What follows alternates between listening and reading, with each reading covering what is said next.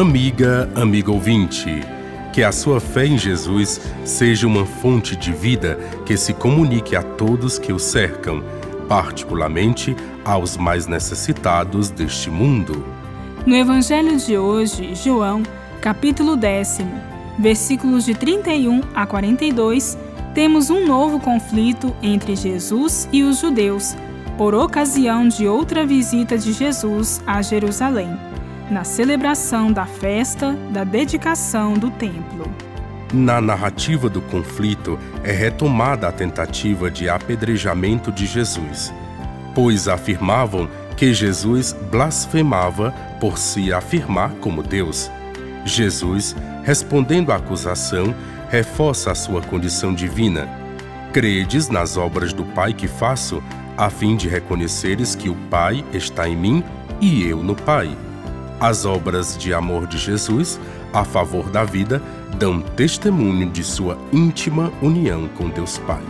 Contudo, os chefes de Israel rejeitam estas obras por considerá-las uma ameaça ao seu prestígio e ao seu poder sobre o povo.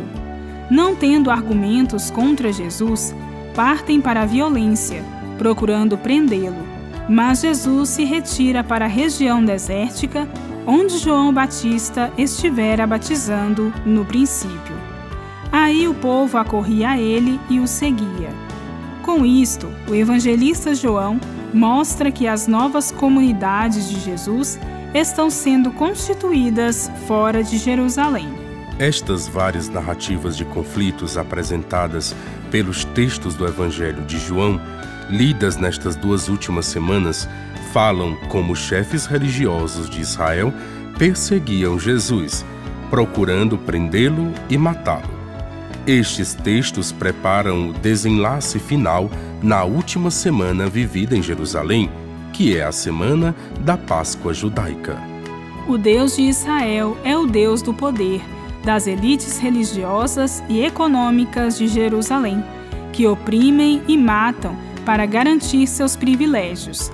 Todo aquele que vê Deus como legislador absoluto e poderoso não compreende a presença do Filho de Deus, todo amoroso e misericordioso, encarnado entre os homens e as mulheres, empobrecidos e humilhados. A vida de Jesus, desde o seu nascimento, é o grande dom precioso de Deus à humanidade, elevando-a à participação de sua própria vida divina. As obras de amor de Jesus testemunham por ele. O seguimento de Jesus implica em praticar estas obras. Que a Semana Santa que se inicia neste próximo domingo de Ramos leve-o a uma maior comunhão com Jesus de Nazaré e com os oprimidos e sofredores, aos quais o Pai quer comunicar sua vida plena. Bíblia Deus com a Gente, produção de Paulinas Rádio. Texto de Irmã Solange Silva. Apresentação: Frei Carlos Souza e Irmã Bárbara Santana.